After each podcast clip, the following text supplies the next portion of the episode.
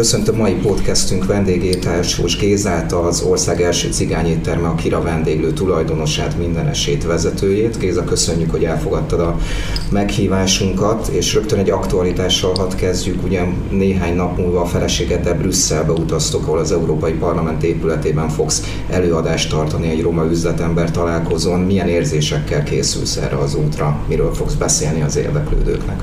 Először is én is köszöntöm a kedves hallgatókat.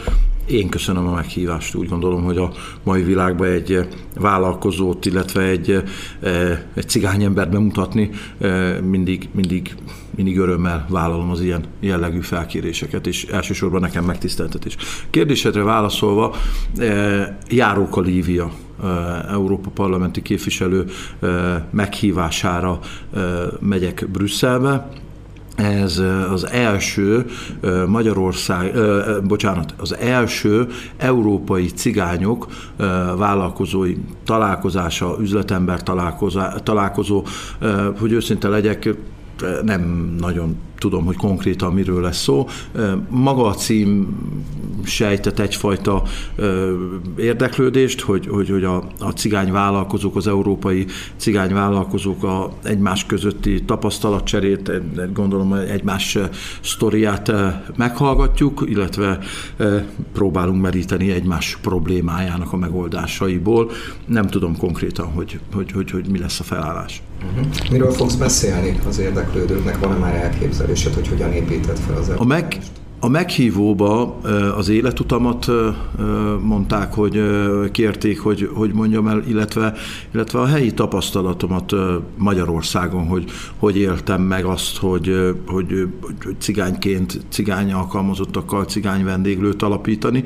Ennek a, a nehézségeit kedvezőség is volt azért elég sok minden azért, hogyha visszatekintünk. Maga az, az élményemet, a tapasztalataimat mondjam el. Te mindig nagyon büszkén vállaltad, hogy itt békésen a cigány soron nőttél fel. Egy picit beszélnél arról, hogy milyen élményeid voltak gyerekkorodban, melyek azok a meghatározó dolgok, amik kira vendéglőig eljuttattak téged? Számomra, számomra a cigányság az, ugye én 79-ben születtem, ennyire nem volt kihegyezve, én úgy gondolom a gyerekkoromban az, hogy cigány meg nem cigány, ami tehát köszönhető ugye az akkori társadalomnak ugye azért 89-ben volt ugye a rendszerváltozás, váltás, addig olyan, olyan, olyan, olyan burgoltan el volt a cigány-magyar kérdés, nem volt, tehát nem emlékszem gyerekkorba, hogy bármilyen atrocitás, vagy bármilyen olyan probléma ért volna azért, mert cigányok vagyunk, de én úgy gondolom, hogy a 90-es évek hozták, eh, az új szelek hozták ezt magukkal ezeket a problémákat, meg, eh, meg, meg a, a, a megélhetési válság közepette ugye nagyon sokszor kialakult az, hogy akkor most a e, cigány-magyar kérdés. E, számomra, számomra az, hogy én, én, én cigány vagyok, hál' Istennek a szüleim neveltetéséből e, e, adódik az, hogy, hogy nekem nem volt soha problémám ezt felvállalni. Gyerekkoromban megtanultuk azt, hogy csak munkával és általában kétkezi munkával. Drága jó apám kétkezi munkás volt először térburkolóként, nem is rosszul mondom, először betonkeverő telepen a néhai városgazdálkodási vállalat betonkeverő telepén volt zsákos, cementet pakolt egész nap. Későbbiekben ugye térburkoló lett, előtte még 13 évesen már, már a helyi Békés megy, Békésen, amikor épült a cigánytelep, akkor a akkori vállalkozónál kőművesként dolgozott, úgyhogy, úgyhogy tudta, tudta, hogy miből áll a kenyeret megkeresni, és hála jó Istennek az ő szellemiségét mi nagyon átvettük már gyerekkorunkban, hogy, hogy mindig csak a munka, munka, munka, és tehát ez, ez olyan természetessé vált nekünk. Hála jó Istennek, hálát adok az Istennek, hogy nem azt láttuk, amit most nagyon sok gyerek lát, amit, ami, ami, ami most van az országban, hogy néhány olyan ember van, aki, aki ultra gazdag, van, aki ultra szegény, és ugye a kettő közötti réteg kezd, kezd, kezd kihalni. Én nagyon-nagyon-nagyon örülök annak, hogy én ebbe a családkörbe nevelkedtem, és, és, és tényleg iszonyatos nagy igazság, hogy általában az alma nem esik messze a fájától, legfeljebb egy picit elgurulhat. Én annyiba gurultam el a, a, a szüleimnek a, a neveltetésétől, hogy édesapám a mai napig egy hál' Istennek jó erőben lévő, kisebb-nagyobb egészségi problémával küzdő ember, egy 65 éves cigányember, és ugye, ugye szó szerint mondhatom azt, hogy a családunkat megáldotta az Isten, mert ő is, ő is 40 két évesen most már ő is vállalkozó, vagy 42 éves kor óta vállalkozó, addig ugye alkalmazottként dolgozott, és most jelen pillanatban ő is a megye egyik legnagyobb cigány foglalkoztatója, 10-12 fővel térburkol, az összes olyan megyei nagyobb beruházásokon részt vesz. Egy szemernyi panaszkodásra okunk nincs, hogy, hogy, hogy, hogy tehát dolgozni kell, és kész. A főzés, a közös főzések mennyire voltak jellemzőek a ti életetekre? Mennyire befolyásolt ez abba az irányba, hogy te majd egyszer 11 éve, ugye, ha jól emlékszem, majd egy ö, roma vendéglőt nyissál az ország első cigány vendéglőjét. Hogyan volt ez az Ásós családban annak idején? Nálunk gyerekkorunkban meg, meg a mai napig az evésnek, a főzésnek egy nagyon, nagyon nagy kultusza van. Az a legfontosabb számunkra, hogy, hogy ne csak, ne csak jó ízű tegyünk, hanem sokat. Ugye a cigányoknak a, a, a, a, az evési stílusa nem, nem, az, nem, nem mindig azt jelenti, hogy 200 kilósra hízon az ember, mert ugye vannak sajnos olyan ö, sztereotípiák, hogy na, a kövér cigány sokat eszik. Nem. Sokat szeretelni, de jót, és inkább, inkább, inkább eszik két-három fajta ételt, ből de, de, de ne legyen az, hogy ki van centízve, és, és nem elég. Ez nálunk családi ebédekkor, tehát szombat, vasárnap, hétköznap nem volt neki jelentősége, hogy most, most kedv van, és akkor nem, fő, nem főzhetünk töltött káposztát. Anyukám megcsinálta, úgyhogy ezen, ezen nem problémázott. És nagyon sok cigány család így éli ezt meg, hogy nálunk nincs dátumhoz, meg naphoz, meg napszakhoz kötve. Én reggelire is megeszem az úzapörköltet tarhonyával, úgyhogy nem csinálok belőle problémát. Sok, sok család, sok embernél csak ünnepnapokon van töltött káposzta, csak vasárnap van hús, meg hétköznap általában csak főzelék, ez nálunk hál' Istennek nem így volt, és ezt a, ezt a e, életstílust, ezt az életvitelt e, én hoztam magammal ugye otthonról, és 2000 8, 9, 10, 11-ben te olyan olyan szinten eh, jól ment az építőipari vállalkozás, hogy, hogy, hogy próbáltam keresni azt, hogy mi, mi lenne az, amiből, eh, amiből, amiből tudnánk eh, megtakarítást, tudnánk egy másfajta dolgot csinálni. Gyerekkoromban mindig ügyelt, mindig, mindig, mindig volt egy olyan hétvége, amikor apukám elvitt bennünket étterembe. Nem volt jogosítványa, nem volt kocsink, de, de, de mindig próbálta azt megoldani, hogy vagy békésen, ugye akkoriban, akkoriban békésen, amikor mi gyerekek voltunk, volt a bagoly, volt a borozó, mikor kiüzemeltette, volt a dübögő, meg volt mezőberényben ugye mondjuk a tópart. Ezekre a helyekre úgy, úgy, úgy havonta mindig elmentünk egyszer is. Sose felejtem el, hogy gyerekként mekkora élmény volt azt látni, amikor a pincér elvette a másik asztaltól a pénzt tőlünk. Engem ez fogott meg legelőször, ez az igazság, hogy ugye gyerek fejjel azt hittem, hogy az a pénz az a, az a, az a pincéri. És első mindig azt mondtam, hogy szeretnék pincér lenni, és akkor utána már későbbiekben azért tudtam, hogy az nem a pincéri, most már meg főleg tudom, hogy nem a pincéri, vagy nem minden esetben a pincéri az a pénz, amit eltesz, és, és én, én, én nagyon, nagyon, nagyon szerettem azt a közeget, szerettem a, a, a, azt a milliót, ami egy étteremben volt, és egy-két alkalom után én mindig azt mondtam, amikor hazajöttem, hogy hogy szeretnék egy ilyen étterem, hogy szeretnék egy, egy, egy, egy étterem, étterem, étterem tulajdonos lenni. Nem szakácsként szerettem volna, hanem, hanem tulajdonos, hogy nekem van egy étterem. És 2008-ban az első olyan vendéglátásom az a hamburgeres büfé volt, Echte ugyanúgy nézett ki a, a büfékocsim, mint az üvegtigrisbe a Lalié.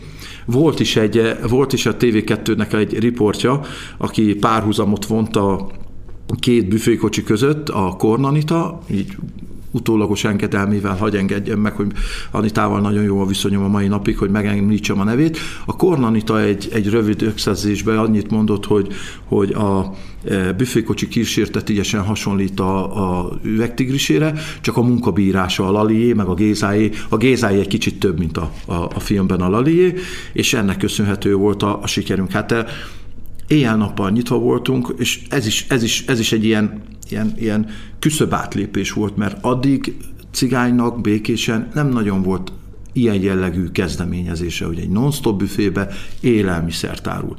Egyik gondolatomból megyek a másikba, úgyhogy ezért elnézést kérek a, a, a hallgatóktól, de az, én voltam az első olyan a, a városba, aki, aki a cigány eh, a cigány családból jövő, jövő emberből nem lapátolt, nem zenélt, nem táncolt, nem utcát sepert, hanem élelmiszert adott ki a kezéből. Én úgy gondolom, hogy a, a, az egy bizalmi dolog, hogyha valakitől élelmiszert veszel. Most mondjuk meg őszintén, hogyha bárki odaáll, odaáll, akár te is, vagy odaáll Juliska néni egy, egy olyan hely elé, ahol, ahol élelmiszert adnak, amit te a szádba veszel, és rágás után le megy a, a, be, a belsődbe, az egy bizalomnak kell lenni. Most egy ilyet bevállalni úgy, hogy, hogy 2008-ban mondjuk meg őszintén, hogy úgy azért a cigányság nem, mai napig nem egy rózsás helyzete van az országban, meg az világon, meg Európában, és egy ilyet csinálsz, hogy egy non-stop hamburgeres büfét csinálsz úgy, hogy cigány tulajdonos vagy, cigány alkalmazott is van bent, nem biztos, hogy, a, tehát, hogy sikerre van ítélve.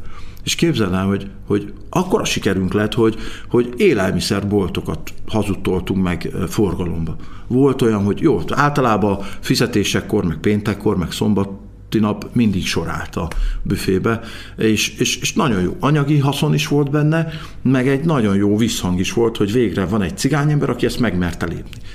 Hát annyira sikeres volt, hogy a környékbeli szomszédok azok azonnal följelentettek két év után, mert hogy hangosak voltak. És tudod, tehát mit mondtam? Azt mondtam, hogy, hogy lehet, ha én, lakni, én laknék a szomszédba, akkor nekem se tetszene, hogy hajnali 12-kor ö, reggelén megyek dolgozni, és mondjuk hajnali egykor még a, a Bódi Guszti ordít a kocsiból hajnali kettőkor, hogy bilincs kezemem, meg bánat szorítja a szívem.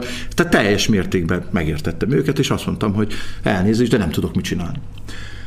Városvezetés visszavonta visszavonta az engedélyemet, és akkor vagy bezárom a büfékocsit, vagy egy olyan helyre teszem, ami magánterület, és az ég a világon semmi köze nincs senkinek hozzá, és akkor jött az, hogy ugyanazon az útvonalon, a régi, akkor még 47-es volt, 300 méterrel visszább árulták a megye legrosszabb hírű cigánykocsmáját.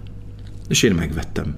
Nem készpénzből, hitelből megvettem, ez a mostani vendéglő békésen. És az történt, az történt, hogy azt mondtam, hogy csak az udvar kell. Nem csinálunk semmit a vendéglővel, mert hát nem kell, csak az udvar.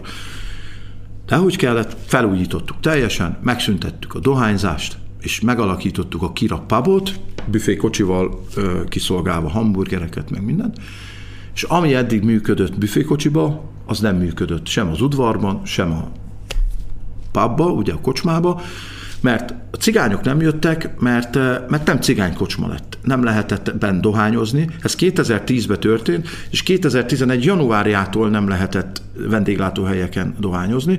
Ásós Géza már akkor kitiltotta a cigit, mert én nagyon utálom, nagyon haragszok a dohányzásért, és, de kitilt, nem, nem lehetett bent cigizni. Cigányok nem jöttek, mert nem cigánykocsma volt, nem lehetett kártyázni, nem lehetett cigizni, nem lehetett randalírozni, nem jöttek cigányok a nem cigányok megint nem jöttek, mert cigány a tulajdonos, cigány az alkalmazott, akkor egyenlő cigánykocsma. Magyarul egy a vendégem nem volt, mert hogy, hogy, hogy, hogy nem jöttek kocsmába, mert hogy a cigányok ezért, a nem cigányok nem azért nem jöttek.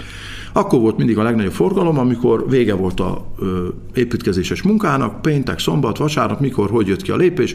Ugye nálunk mindig hetente volt fizetés, fizetésosztás, fizetés után meg mindenki az én vendégem volt, és akkor, akkor, akkor a csapattal, a brigáddal, a családdal iszogattunk, bulizgattunk. És egyszer a, az egyik építőipari cégnek a titkárnője, a pályázat írója szólt, hogy Géza, van egy nagyon jó pályázati lehetőség, munkahely teremtő pályázat, Nemzetgazdasági Minisztérium, etc. etc. És az a lényeg, hogyha új munkahelyet hoz létre, akkor pályázhatsz bármire. Szerszámokra. Te, figyelj, és egy cigány vendéglőt szeretnék, szerinted arra lehet? Szerintem fel, természetesen. Zsuzsikának hívták a hölgyet, te Zsuzsika segítel benne? Hogy ne segítenik? Akkor Zsuzsika segített egy pályázató, pályázatíró hölgyet intézni. Ez 11. januári, februárjában történt, márciusi beadás volt, vagy áprilisi, és képzel, júniusban kijött, csak szinte a nagy cégek nyertek, egyéni vállalkozók szinte, szinte senki, én voltam egyedül az egész országban, aki, aki egyéni vállalkozóból, nem azt mondom, hogy egyedül, de, de nagyon kevesen nyert. És nyertünk 11 millió 800 ezer forint vissza nem térítendő támogatást, és akkor az akkori kocsma helyére, a kocsma mellé építettünk egy 100 négyzetméteres konyhát, az akkori szakhatóságoknak mindennel megfelelve. Soha életemben nem tudtam azt, hogy mit jelent, hogy immateriális. Ez a szónak a jelentését én nem tudtam. A mai addig a, addig a pillanatig én nem tudtam, most már tudom, mert az immateriális javakat nem támogatta a pályázat, magyarul az összes parkolót, számítógépes rendszerűt, az saját pénzből kellett, a létező összes megtakarításom ráment az építkezésre, olyan szinten, hogy a, a, az első hetekben azt se tudtam, hogy mi lesz a vendéglővel, mert, mert, mert nem tudtuk, nem tudtuk, hogy hogy fogjuk tudni beindítani. Isten áldásával csak azt tudom mondani, mert, mert szó szerint Isten áldásával elindultunk. Az első időben több újságíró vendégem volt, mint rendes vendégem, meg több reprezentációs vendég volt, mint, mint nem. Nagyon keserves időszakot éltünk meg, és, és, és, és, és most itt vagyunk, és most is, most is nagyon keserves időszak jön, mert mondjuk meg őszintén, hogy azért nem a leg, legsikeresebb időszakok jönnek most, Úgyhogy bízunk, bízunk az Istenben, meg bízunk abba, hogy, hogy lesz megrendelés, és tudunk dolgozni. Picit még, ha visszaugrunk az időbe, aztán majd innen folytatjuk. Arra emlékszel, hogy te mikor fogtál fakanalat először a kezedbe, mikor főzött a fiatal Ásós Géza legelőször is, és mondjuk mit? Én eh, kett, a lányom 99-ben született, és nekem az Isten már megadta két évre, hogy saját házba tudjak költözni. Anyósoméknál laktunk, és ugye gipszkartonosként dolgoztam a D. Nagy Gabinál, a Gabi is biztos megengedő, hogy megemlítsem a nevét, mert a Gabinak nagyon-nagyon sok mindent köszönhetek, és sajnos voltak olyan időszakok télen, főleg január-februárban, amikor, amikor nem nagyon volt munka. Mert ugye akkoriban az építőipar akkor nem úgy volt, mint most, voltak 5-10-20-30 centis havak, és nem, nem tudtunk dolgozni, nem volt építkezés, akkor általában mindig én főztem otthon. Én mindig, mindig, mindig, a, mindig a, a, a, nekem a legkedvesebb ételem az a, a csirkefarhát és a csirkefarhátat, a csirkefarhátat sütöttem, főztem, nagyon szerettem a pörkölteket, és, és, és akkor, még, akkor még csak a nagylányom volt, a Petra, a feleségem, meg én, és csak hárman voltunk, de én mindig 23 főre főztem, és akkor, amikor én otthon voltam, nem dolgoztam, akkor még hétköznap is sógoraimat, sógornőjeimet, testvéreimet én elhívtam magamhoz ebédelni, vacsorázni, mindig sütkéreztünk, főztünk. Nyári időszakban ugye akkor nem voltam vendéglátós, akkor ha szombati nap nem dolgoztunk, akkor ugye kerti parti, természetesen az mellett volt csőr, pálinka, de éltem, éltem azt a olyan életet, amit, amit, amit tíz ember, tíz normális emberből nyolc csinál, hogy hétvégén, amikor nem dolgozik, akkor nem a kocsmában, vagy nem biztos, hogy étterembe jár, hanem otthon a kertbe sütöget, főzöget, és ennek akkora nagy volt a szeretete, hogy, hogy, hogy sose felejtem el, amikor például apukám jött át hozzánk, és bográsba főzött töltött káposztát, hogy, hogy az egy mekkora neki készülődés, hogy, hogy akkor betölteni a töltött káposztát, akkor hú, tegyünk még bele egy kis ö, füstöltet, hozzunk bele tyúkot, ezt vegyük, hú, nekem van egy jó kacsám, tegyük azt bele, és akkor, és akkor ezeknek a főzéseknek hol nálam, hol apukámnál, hol a sógoraimnál, nagyon egy, egy, egy elég összetartó család vagyunk a mai napig, meg voltunk is, hál' Istennek, és ezek, a, ezek, a, ezek az élmények vezettek oda, hogy én mindenféleképpen cigány vendéglőt szerettem volna. Úgyhogy nekem az első önálló főzéseim azok, azok, azok, azok otthon, a, a, a saját házamba történtek úgy, hogy amit, amit meg... Ja, persze gyerekkornak volt olyan, hogy mondjuk anyukám elment dolgozni, nyári szünetben a két öcsémmel voltunk otthon, én voltam a legidősebb, és, és mondjuk én tükörtojás sütöttem, meg hát ilyenek voltak persze, meg sült krumplit sütöttünk, mert, mert, mert ugye az volt otthon, meg csináltunk reggeliket, meleg szendvicseket, nagyon szerettük a meleg szendvicseket gyerekként, de persze volt. Én, én sose, sose esett nehezemre mondjuk egy zsemlét megkenni már gyereknek, vagy boltba járni például. Én voltam az ügyeletes boltba járó mint nagyon sokaknak neked is volt a sorsodban jó fordulópont, nem tudom, hogy a foci még jár az eszedbe. Nagyon sokan téged cigány vendéglősként ismernek, de nem sokon múlt, hogy másfelé vigyen az utat annak én, idején. Én annak idején, míg, míg más 15 13-14-15 éves gyerek járt mondjuk biliárdterembe, az életemben pedig kocsma, kocsma tulajdonos voltam, a mai napig nem tudok biliárdozni, de más járt biliárdozni, meg játékgépezni. Én a Békési sportpályán töltöttem nyarakat, tehát csak este jártam haza. Sőt, még pályagondnokként is dolgoztam az akkori szponzornak köszönhetően.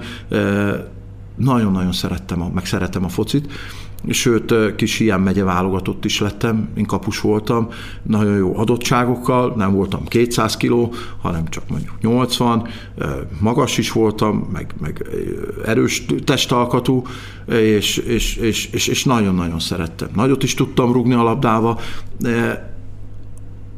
talán, talán Békés városának a, az egyik legsikeresebb generációja volt ez az ifi csapat. Szerintem a Misi bácsi is megengedi, hogy felhasználjon, vagy hogy elmondjam a nevét, a Fekete Misi, meg a Komorócki Laci. Azóta mind a kettővel már jó néhányszor megittuk a pertut, úgyhogy nagyon jó viszonyban vagyok a, két régi edzőmmel, illetve még ha, ha megemlíthetem, akkor a Puskás Karcsi nevét is, ővele is megittuk már a, a pertut, Karcsi bácsival. Békésen volt olyan időszak, hogy serdülő egy-kettő volt. Az egy az, az, az, az főleg a HEP iskola adta, a csapatot, a Serdülő kettőnek meg az akkori egyes iskola, és akkor a, egy, a, a Serdülő kettőben többnyire csak cigányok játszottak, a, a Serdülő egyben meg talán egy vagy két cigány volt, köztük voltam én is, de én utána átmentem a cigányokhoz játszani, de, de nagyon sokat köszönhetek annak a ö, egységnek is, mert ott nagyon-nagyon jó hangulat volt. Nagyon, minden, minden, minden meccs után volt, vagy rántott hús, vagy vacsora, én mindig, mindig, mindig, tehát az az akkori vezetők nagyon, nagyon, nagyon, nagyon helytáltak, illetve nagyon jó csapategység volt, és, és főleg az edzőknek köszönhető azért ez a, ez a fajta látásmód, és ez a, ez a fajta szeretete a sportnak, hogy, hogy nem, nem, nem mindig csak a, a foci volt, hanem, hanem volt, volt, hiába volt mondjuk, mondjuk csak a serdülő egybe két cigány, vagy hiába volt a serdülő kettőbe kettő, vagy sose volt ebből probléma, hogy most akkor ki a cigány, vagy ki a nem cigány. Egyformán volt letolás, egyformán volt dicséret, mondjuk a Fekete Misi bácsinak van egy jellegzetes dicsérete, azt, azt én nagyon szeretem. Eljött az az idő, amikor az ember 18 éves lett, és el kellett dönteni, hogy most akkor ingyen és bérmentve eljárok edzésre, és eljárok focizni úgy, hogy nem tudok keresni. Szüleim nem tudták megadni azokat a amit egy 18 éves felnőtt embernek lehet azt mondani, hogy ugye diszkóba járni, ruházkodni, szórakozni kellett a pénz. Nem voltam akkor még nős, de kellett a pénz, és akkor elmentem inkább dolgozni. És akkor egy szezonra kikerültem Tarhosra, a akkori megye hármas csapatba, ott először védtem az ifibe, utána játszottam a felnőttbe, és, és, és, és nem mindig az utolsó meccsek már nem úgy elfáradva, hullafáradta, nem mindig úgy jöttek össze, ahogy szerettem volna, és akkor, és akkor utána 19-20 évesen, amikor a lányom megszületett, akkor teljes mértékben abba hagytam az egészet, elmentem, elmentem dolgozni. És én úgy gondolom, hogy így ennyi elteltével, ennyi idő elteltével jól döntöttem, hogy nem, nem, nem, nem, a, nem a fociból, nem a focinál maradtam. Egyetlen egy hiányérzetem van, ezt nem kérdezted tőlem, hogy van-e hiány? Van. Én jártam tanítóképző főiskolára. és azt nem végeztem el. Egy évet sikerült eljárnom, ott szerintem ugye embernek még ezt nem, szerintem nehezen sikerült összehozni, hogy négy nap alatt négyszer vagy ötször buktam meg matekból, úgyhogy az akkori matek tanárom az nagyon nem szeretett, nem tudom már, hogy hívják, hál' Istennek nem emlékszem a nevére, de, de nem, nem sikerült átlibbenni, úgy, hogy, hogy az lett volna az utolsó fél évem a matekból, és nem engedett tovább. Négyszer, sőt, ötször már azt hiszem voltam főigazgatói engedéllyel is e, utóvizsgázni, és nem, nem sikerült meg túlugrani. Megtanultam szolmizálva énekelni, megtanultam furujázni, e, mint amit egy tanítónak kell, és nem, nem sikerült túlbenni rajta. Úgyhogy az, az egy hiányérzet, mert ha most lenne egy diplomám, nem sokkal lenne más a sorsom. Nem lenne szerintem semmivel se több pénzem, nem lenne több. Saját magammal lennék elégedettebb, ha most lenne egy diplomám. Tanítottál volna? Ö, akkori fejjel igen, már mostanival nem. Te említetted a pályakezdést, nekem van egy élményem egy cikkből, egy sárga kemping bicikliről, meg a te közös életedről. Mi volt ez? Mesélnél kicsit erről, hogy is volt ez a sárga kemping bicikli?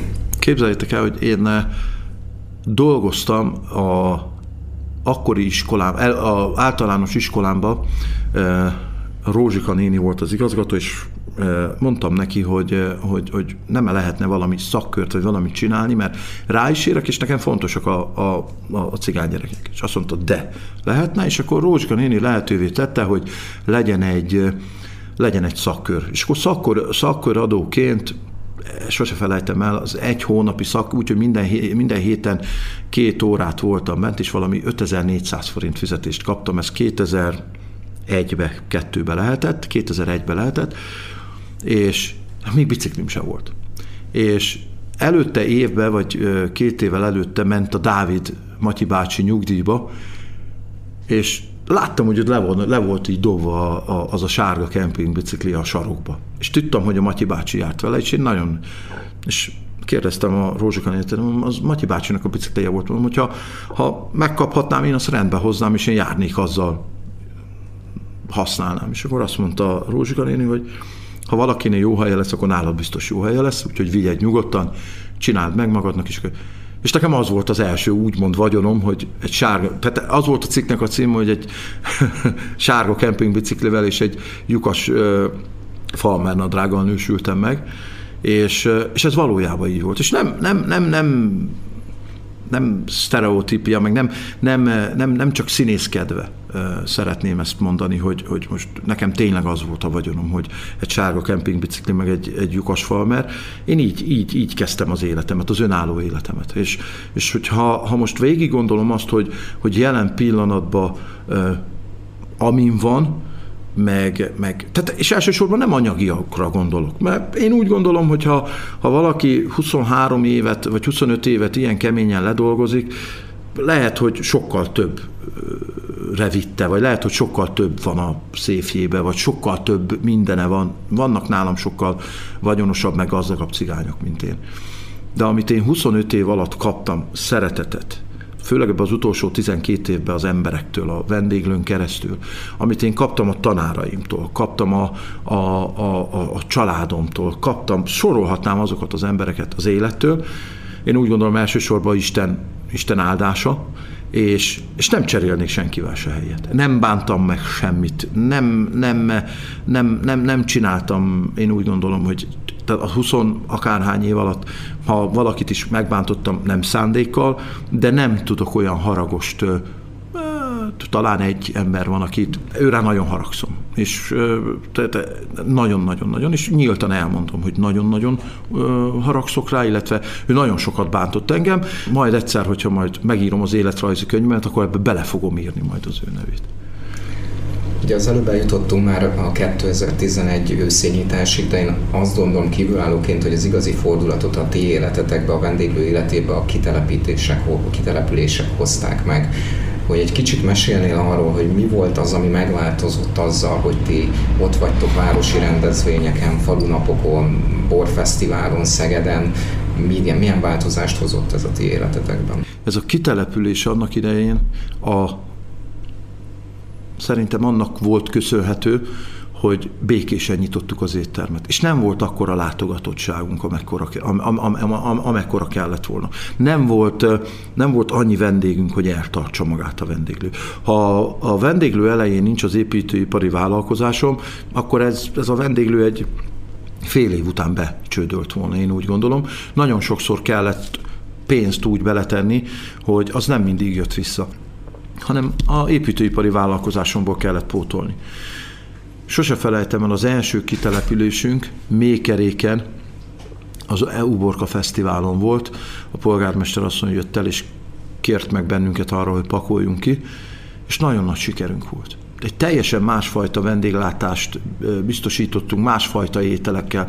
Nem csak a sült kolbász, meg a sült hurka volt a kínálat, hanem vittük a töltött káposztát, vittük a birkapörköltet, vittünk minden olyan cigányos ételt, amit, amit, amit, amit mi, mi készítettünk és sose felejtem el, hogy akkor a sor állt, hogy, hogy jó, hát akkor, akkor a kiszolgálási sebességünk se volt olyan, mint ami, ami, ami, ami most, de, de, de nagyon nagy élmény volt és ez volt, ez volt, az, ez volt a fordulópont. És utána pedig az első Kolbász Fesztiválunk, ami idén fog jubilálni, idén a tizedik Kolbász Fesztiválunk lesz, és itt megragadva én vagyok az egyetlen olyan vendéglátós a Kolbász Fesztiválok történetében, aki az utolsó tíz Kolbász Fesztiválon mind a tizen ott volt. Ez elsősorban ugye az elején köszönhető volt a, a Kolbász Fesztivál tulajdonosának, igazgatójának, a Hígens Annyinak, hogy, hogy, hogy ezt lehetővé tette, mert azt mondta az elsőnél is, a másodiknál is, hogy ez nem, nem üzleti kérdés most, Géza. Ez nekem fontos, hogy ott legyél, és, és egy faluból, egy városból valók vagyunk, és mindenféleképpen mindenféleképpen szeretném, hogyha ott legyél, és nem mondhatom azt, hogy nem piaci áron, nem, nem olyan áron voltam ott, mint a többiek, és, és a mai napig megmaradt én úgy gondolom a, a Sanyival a, a, a személyes jó barátság, illetve, illetve a, a, a nem üzleti alapon kezelése ennek a történetnek. És ez rengeteget jelentett nekem akkor, mert nem tudtam volna részt venni ezen a, ezen a rendezvényen. És az első Kolbász Fesztivál után vasárnap este 10 órakor lett vége, és vasárnap délután 6 órakor már másik három fesztivál keresett meg, hogy, hogy nem lenne kedvünk kitelepülni. És akkor onnan elkezdődött, hogy Szegeden először csak mondjuk két havonta egy, és tehát, ilyen, ilyen, ilyen lépcsőzetesen, és akkor Szeged, Békés Csaba, Gyula, Gyulán, sose felejtem el, nagyon nehezen fogadtak el bennünket. Gyulán, Gyulán, Gyulán a, a, a, rendezvényeken azt mondták, hogy csak gyulaiak települhetnek ki, nem szeretnének vidékieket. Már ott tartunk, hogy az összes szabatéri rendezvény, a Pálinka Fesztiválon kívül az összes rendezvény, a cigány vendéglő, a vendéglátósa. A fürdőbe folyamatos volt az elutasítottság, nem, na, nem, nincs hely, nincs hely, nincs hely. Amióta ott vagyunk, tőlünk hangos a Facebook oldal a Gyulai Várfürdőnek. A vezetőséggel mondhatom azt, hogy a, a, az önkormányzattal is, illetve a Gyulai Várfürdőnek a vezetőségével nem ez a puszipajtás, tudod, hogy akkor most puszipajtás, nem, egy igazi korrekt viszony van.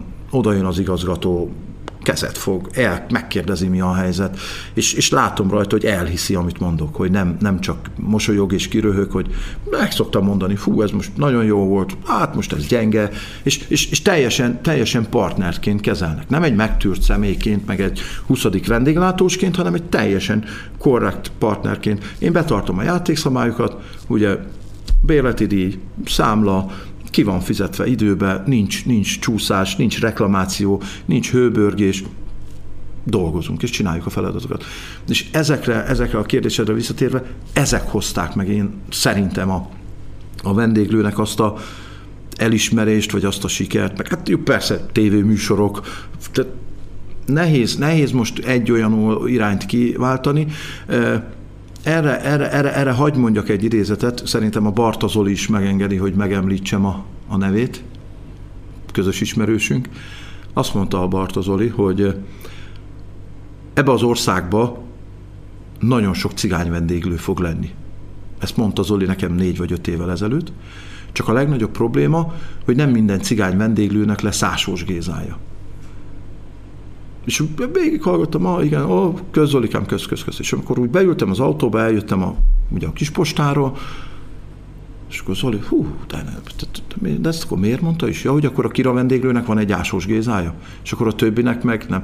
Aha, igen, értem. És akkor úgy és teljes mértékben egyetértek ezzel a mondattal, nem úgy, hogy most magamat magasztalva, hanem ha minden cigány vendégnőnek lesz egy olyan vezetője, aki nem csak a pénzt látja benne, nem csak a, nem csak a hírnevet, meg nem csak azért, mert hogy én cigány vendéglős vagyok, hanem, hanem az alázatot, a munkát.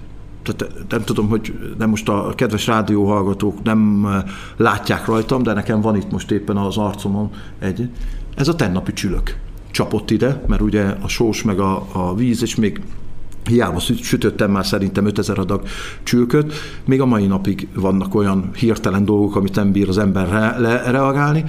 Tegnap este még este 4 óra, vagy délután 4 óra, 5 óra között még sütöttem a csülköt, pedig tegnap vasárnap volt, és, és egy váratlan pillanatban ugye csattant egyet, és az pont a szem. Tehát egy másfél centi, két centivel fejem megy, akkor pont a szemembe megy a, a, az olaj, és hát az arcomon egyébként is se vagyok svéd alkat, aki nem ismer, vagy aki esetleg nem látott még egy 190 centis 189 kiló vagyok, most éppen, de lehet, hogy 192 is vagyok, nem tudom pontosan, mert két-három kiló azért szaladgál rajtam, és ráadásul elég barna, és hát szabályosan látszik, hogy megégett az arcom. Alázat kell mindenhez. Én úgy gondolom. Említetted itt a tévéműsorokat, a megkereséseket, rengeteg ilyen volt, viszont volt az életedben meg megint egy fordulópont, hogy téged hívtak valóságsó szereplőnek, hogy miért döntöttél úgy, hogy ezt nem választod, miközben a celebrét nagyon sok mindent hozhatott volna számodra, a számotokra? Hát én úgy gondolom, hogy, hogy helyén kell kezelni mindent. Egy, egy, egy pesti embernek, akit van mondjuk tíz családtagja, meg ismernek mondjuk a valóságsó előtt mondjuk ismernek 20 vagy, vagy éppen úgy mondom, hogy akik csak olyan húsz, olyan barátja van, akinek ad a véleményére, na az oda megy és megcsinálja, és nem érdekli. Na de egy, egy olyan cigányember, akit a fél megye, meg a fél város arról ismer, hogy normálisan tud beszélni, normális a családi élete, normális az apja, normális az anyja, normális az anyósa, normális az apósa, a gyerekeim az iskolába, a tanáraim. Tehát én nem tudnám azt elképzelni, hogy apám végig megy mondjuk a csabai piacon, és akkor azt mondanák neki, hogy na, jó nagy barom volt a fiad, mert ordított a feleségével a, a erről szól a valóság. Olyat csináljál, ami má, amit más meg, ami, ami más megbotránkozik. Ez nem én vagyok. Én, hogyha a, ha, ha ebbe a rádió műsorba, vagy ebbe a podcastbe eh, elismerem, hogy igen, van egy ember, akinek elmennék a temetésére. Eh, én úgy gondolom, hogy, úgy gondolom, hogy, eh, hogy, hogy, hogy az őszinteség, illetve a, az egyenesség az én erényem. Én nem szoktam mellé beszélni. Én nem szeretem megjátszani magam. A valóságsók, a valóságsók erről szólnak, hogy olyat csináljál, amit egyébként normális körülmények között nem csinálnál. Elmondtak egy feladatot például az egyik beszélgetésnél, amikor fölhívtak úgymond castingra, elmentem, hogy mégis miről szól. Nagyon sok pénzt ajánlottak. És akkor azt mondták, hogy az egyik sztori az az lenne, hogy kitolatok a, az autómmal, a feleségem tolasson ki az autóval, és törje le a visszapillantót tükröt, kifizetik, megcsináltatják az egész kárt, de én ordítsak is. Hát gyerekek, az én feleségemmel hát nem tudom, hogy aki ismeri a Klárist, az nem mindenki kiabálhat, még én sem nagyon kiabálhatok. Hát most, most hogy? Egy ország előtt én százezer forintért szégyenítsem a feleségemet? Hát nem, nem, nem. Nem tudnak, nem tudnak annyit fizetni. Volt, igen, volt például a, a Dick TV-n is volt a főzőműsoromban egy olyan sztori, hogy direkt borítsam ki az olajat tehát akkor még csak mondjuk, mit tudom én, 400 forint volt, hogy én borítsak ki alapanyagot azért, hogy nagyobb nézettségünk legyen. Akkor inkább ne legyen nagyobb. És ebből voltak vitáink. És, és, és én nem, nem én, tehát én nagyon őszintén beszélek. Én nem szeretnék győzike lenni. Nem szeretnék Emilio. Nagyon szeretem egyébként mind a két figurát, mert én is sokszor nevetek rajtuk, de azok ők. Emilióval nagyon jó barát. Mondhatom azt, hogy barátságban vagyok a Tinával, személyesen ismerem őket rendezvényeken összefutunk. De őket így ismerte meg az ország, hogy nagy hanggal az ők vehemenciájukat ők csinálják, ők ebből élnek, ez a kenyérkeresetük, Isten látja a lelkem, én nem, nem, nem nézem meg őket, de én nem szeretnék az lenni. És nem is leszek az, amíg csak, amíg csak én ezt tudom ö, ö, véghez vinni, mert nekem azok a személyes kapcsolatok, személyes barátságok, akikkel olyan, olyan barátaim vannak, akik egyébként ö, nem nagyon szeretik a cigányokat és engem imádnak. És nem azért, mert, mert én más vagyok, mint a többi, hanem azért, mert, mert megismertek bennem egy stílust, megismertek bennem egy, egy embert, és én, én nem szeretem, amikor csalódnak bennem, vagy csalódnának bennem. Éppen néhány éve beszéltünk erről, azt hiszem, hogy volt egy talán férfi, aki most vagy a YouTube videódnál, vagy a Facebookon szólt hozzá, hogy ő rasszista. Nagyon érdekes, hogy ezt valaki bevállalja de hozzád szívesen jön. Ez neked milyen érzés, hogy, hogy itt nem csak enni adsz az embereknek, hanem gyakorlatilag előítéleteket is lebontasz azzal, amit csinálsz gyakran? Nekem, nekem az életemben sose volt problémám azzal az emberrel, akinek más a véleménye, és kulturál, kulturáltan a tudomásomra hozza nem zászlókkal, meg, meg kopaszfejjel, bomberjackibe vonulunk, és akkor cigány bűnöző, cig... nem, ezt, ezt, ezt elítél. De amikor valaki nyíltan és őszintén azt mondja nekem, hogy én fajgyűlölő vagyok, mert gyerekkoromban ütöttek, vertek a cigányok, fajgyűlölő vagyok, mert egy cigány elszöktette a feleségem, megértem. Szegény ember, fú, de sajnálom, de tényleg sajnálom. Mocskos szemét cigányok. Jó, igen de, de kulturáltan a tudomásomra hozza, ráadásul fizet az ennivalóért, tehát miért bántsa? Én sosem haragudtam azért, ha valakinek más a véleménye. Én akkor haragszok, amikor, amikor, amikor úgy hozza a tudomásomról, hogy direkt sértegetni akar. Akkor, akkor persze, hát akkor, akkor, akkor kibújik belőlem is a cigány, meg a, a, a, az az ember, akit, akit megsértenek, de ezt úgy gondolom, hogy ez, ez nem csak egy cigány emberből, egy, egy nem cigány emberből is kiváltja az állatot, hogyha, hogyha nem kultúráltan szólnak hozzá.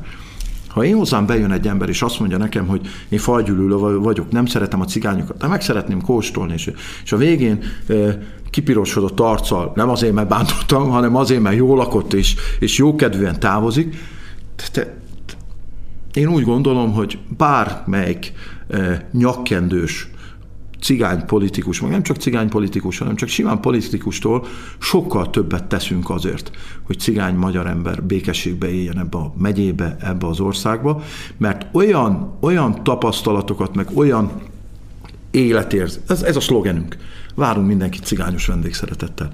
Ezt, ezt több, mint valószínű, hogy én az, tehát az idén már nem, de jövőre én ezt le fogom védetni, mert, mert ez egy annyira, annyira ránk jellemző szó összetétel, hogy cigányos vendégszeretet, hogy aki ismeri a cigányokat, az tudja, hogy bármit lehet mondani a cigányokra. Lehet rosszat, lehet jót, de hogy vendéget fogadni tudnak, meg szeretnek, az nem megkérdőjelezhető, én úgy gondolom. Nagyon sok, nagyon sok esetben vannak olyan problémák, persze, akik rasszisták. Most mi is, mi is legyünk rasszisták. De hogy vagyunk rasszisták? Nem. nem. Te, te, én megmondom őszintén, hogy nagyon sokszor vannak olyan cigányok, amikor meglátom őket, és, és, és, és, és Jézusom, hogy a strandon is nagyon sokszor láttam olyat, hogy egy fürdőgatyába hiper-szuper telefonnal a kezébe, másfél kilós aranyakláncba, másfél kilós aranykarkötőbe, pecsétgyűrűbe jön be a strandra, végignézek rajta, te Jézusom, milyen jó, hogy nem vagyunk egyformák és kész, ennyivel elintézem. És nem, nem, nem, nem, nem, te, nem az irítség, meg nem, te, te, nem, nem vagyunk egyformák. És hál' Istennek most már azért egyre több olyan ember van, aki, aki különbséget tud tenni normális cigány között, normális nem cigány között, mert azért mondjuk meg őszintén, hogy a többségi társadalomban is van néhány olyan ember, aki, hát mit mondjak. De én úgy gondolom, hogy, hogy ha valaki, valaki mélyen a szívébe néz, és nincs elvakulva, nem okoztak neki fájdalmat, szó szerint fájdalmat a cigányok, azok tudnak különbséget tenni, hogy, hogy akkor most, most, most akkor ez rendes cigány, normális cigány, vagy, vagy, vagy inkább még beszélni se lehet vele, vagy nem szabad vele beszélgetni se. A milyenek a jó cigányételek? Mitől jó egy cigányétel, és mondjuk miben más, mint a nem cigányételek?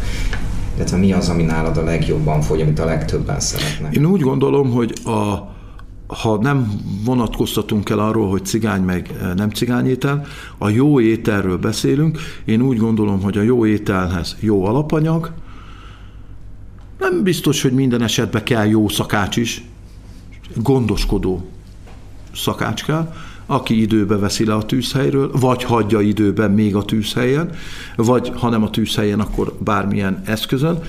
Én nagyon sokszor azt látom a hibáját az ételeknek, hogy nincs megfelelő gondoskodása, nincs megfelelően eh, elkészítve. Nem biztos, hogy mindig az ízlés, mert ahány ház annyi ízlés, annyi, annyi szájíz, hogy néha túl van sütve, néha kemény, néha, néha szanaszét van főzve, a cigány ételnek a, a, az, az ismérve ugye, hogy hús-hússal, mert hogy, hogy a cigányok csak a hús-húst eszik meg. Sajnos már most akár az én gyerekeim is, meg a mostani generáció a, a, a csirke mellen kívül nem ismernek más húst, mert hogy csak csirke, mert, mert hogy attól lehet a, nagy, a, kis, a kisebbik lányom ugye ő hasonló genetikával rendelkezik, mint én, ő folyamatosan a fogyókúrával kilódik, akira, és, és mindig csirkemel, csirkemel, csirkemel. Én nagyon nem bírom a csirke mellett. A csirkéből csak a csontos részeit teszem meg, csak a farhátot, csak a lábát, néha a combját, de főleg a szárnyát, ezeket az ételeket, de a mellett sosem eszem meg, nem szeretem. Ha gondosan jó alapanyaggal van elkészítve egy étel, akkor, akkor, akkor az mind jó étel. A, másik, a kérdésed másik felére válaszolva, nálunk a legjobban megmondhatom azt, hogy, hogy ha, ha így lehet fogalmazni, nagy képüsködés nélkül, hogy híres, meg legtöbb, ugye az a pacal, ami nálunk a legtöbb megy el, a, a csülök variáció, illetve a töltött káposzta. Ez a, ez a három étel az, ami az ászlós hajója a kira vendéglőnek. Én úgy gondolom, hogy kolbász készítés idején, téli időszakban ugye a kolbászunk, a Békés Csabai Kolbász Fesztiválon, hogy egy kis reklámot csináljak neki még időbe, mi vagyunk az egyetlen olyan konyha, aki saját készítésű kolbászt visz. A, a, az igazgató úr ugye a legelsőnél megkóstolta, és azt mondta, hogy jó, akkor, akkor, akkor ti a sajátotokkal gyertek, mert pont ez, e, ettől, ettől kolbászfesztivál a fesztivál, hogy akkor a ti, a ti kolbászotokat meg is, a ti szájízétek szerint készített kolbászt meg lehet. Olyan nagyon sok különbség nincs a csabai meg a, a, a békési cigánykolbász között. Hosszú távú terveinkben van az, hogy, hogy egyszer egy saját füstölt kolbász, saját sült kolbász, ami, ami, amit nem csak mi árulunk, hanem esetleg nem azt mondom, hogy multicég, de mondjuk, hogy a helyi henteseknél, meg a e, helyi boltokba kaphatóak legyenek ezek a, ezek a termékek. Most még két nagyon gyors kérdés, hogy a hallgatók türelmével se, és a te türelmeddel se éljünk vissza. A vendéglőt falán ott szerepelnek, akik hírességek, ismertebb emberek, akikkel együtt főztél. Te mire vagy a legbüszkébb? Ki az a személyiség, akinek nagyon örülsz, hogy együtt főzhettél, vagy neki főzhettél? Nem tudok választani. Megmondom miért. Azok az emberek, akik a vendéglő falán voltak, 13 évvel ezelőtt csak a tévéből ismertem őket. Nagyon-nagyon-nagyon, hogy mondjam, hogy de, de, de, én, én úgy gondolom, hogy a mai napig én egy, én egy tehát sokan azt mondják, hogy jó, hát már Ásós Géza celeb, meg celebeskedik. Nem celebeskedek, meg nem is vagyok celeb.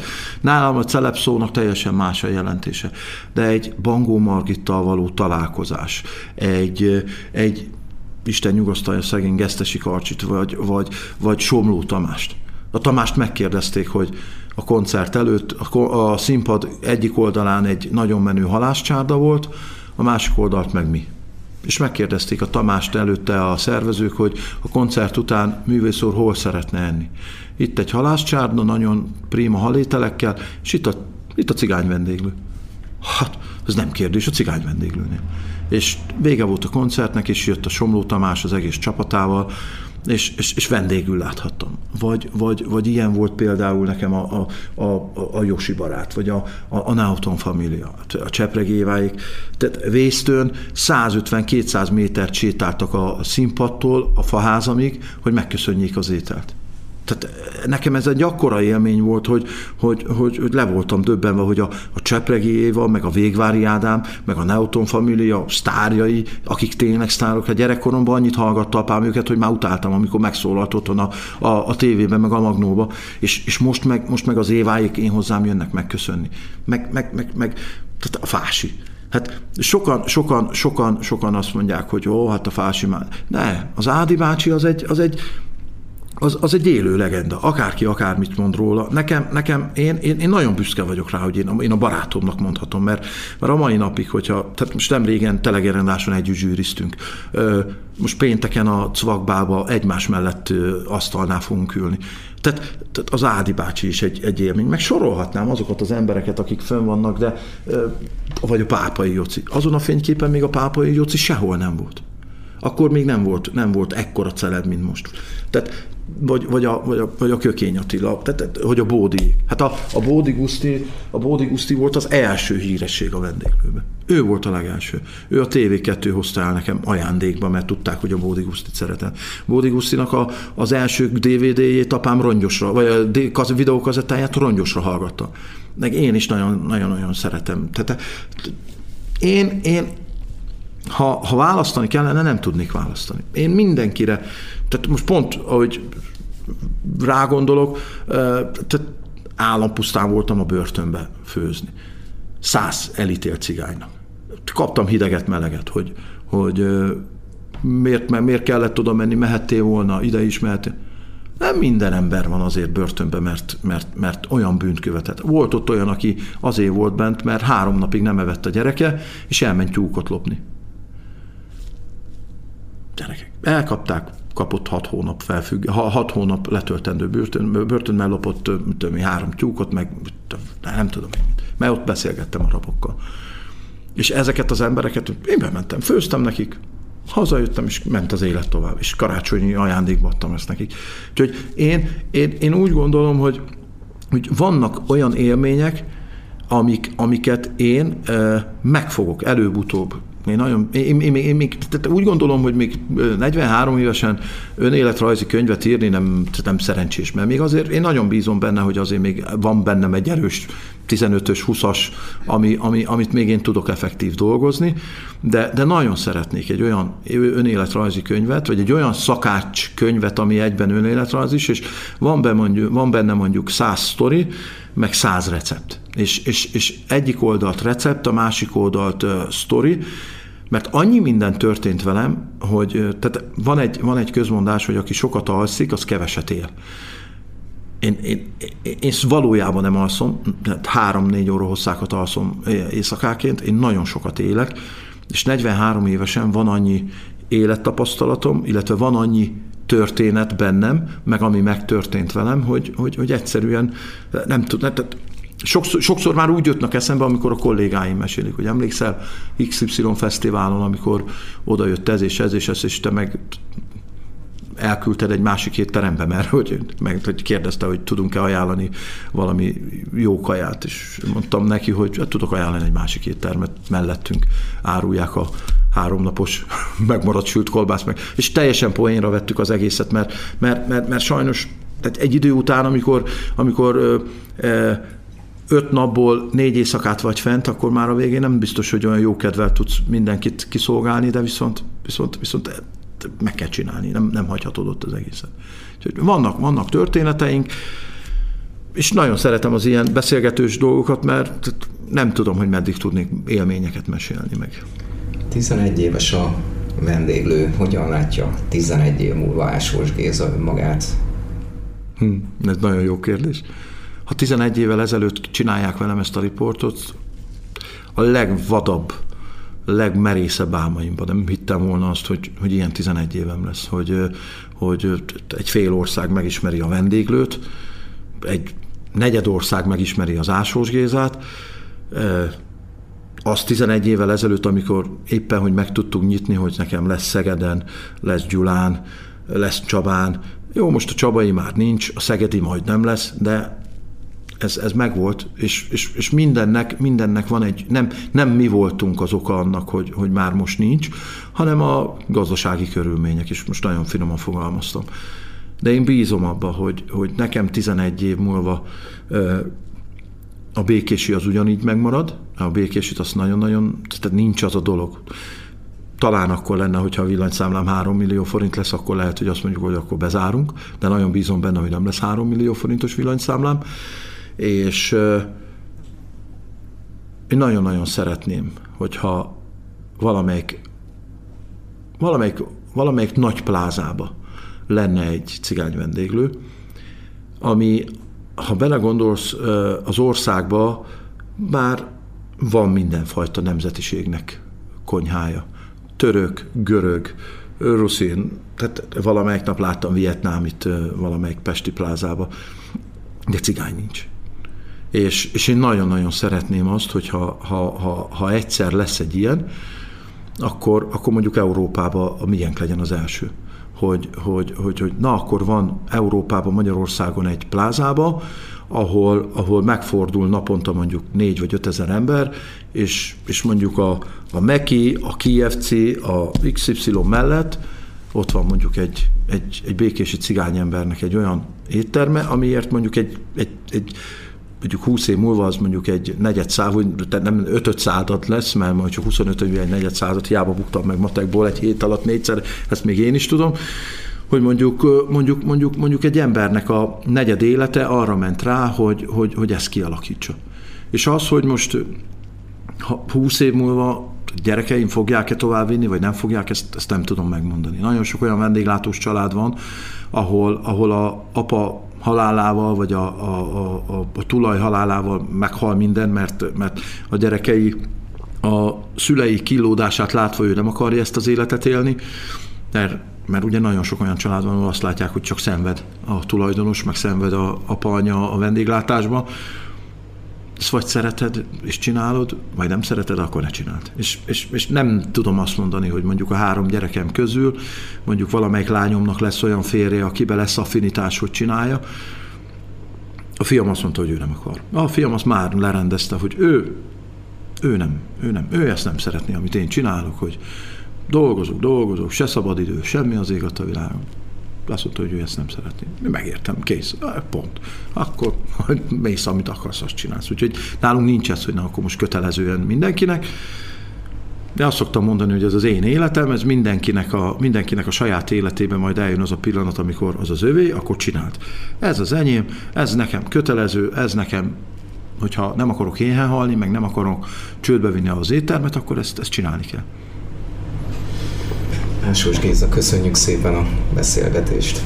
Én köszönöm a lehetőséget, illetve azt, hogy ha néha, néha egy kicsit többet beszélek az átlagnál, az nem azért van, mert, mert, mert, mert, mert nem szeretek beszélni, az azért van, mert szeretek beszélni. És nem vagyok depressziós, úgyhogy feleségem szokta mondani, hogy neked rádióbemondónak kellett volna menni.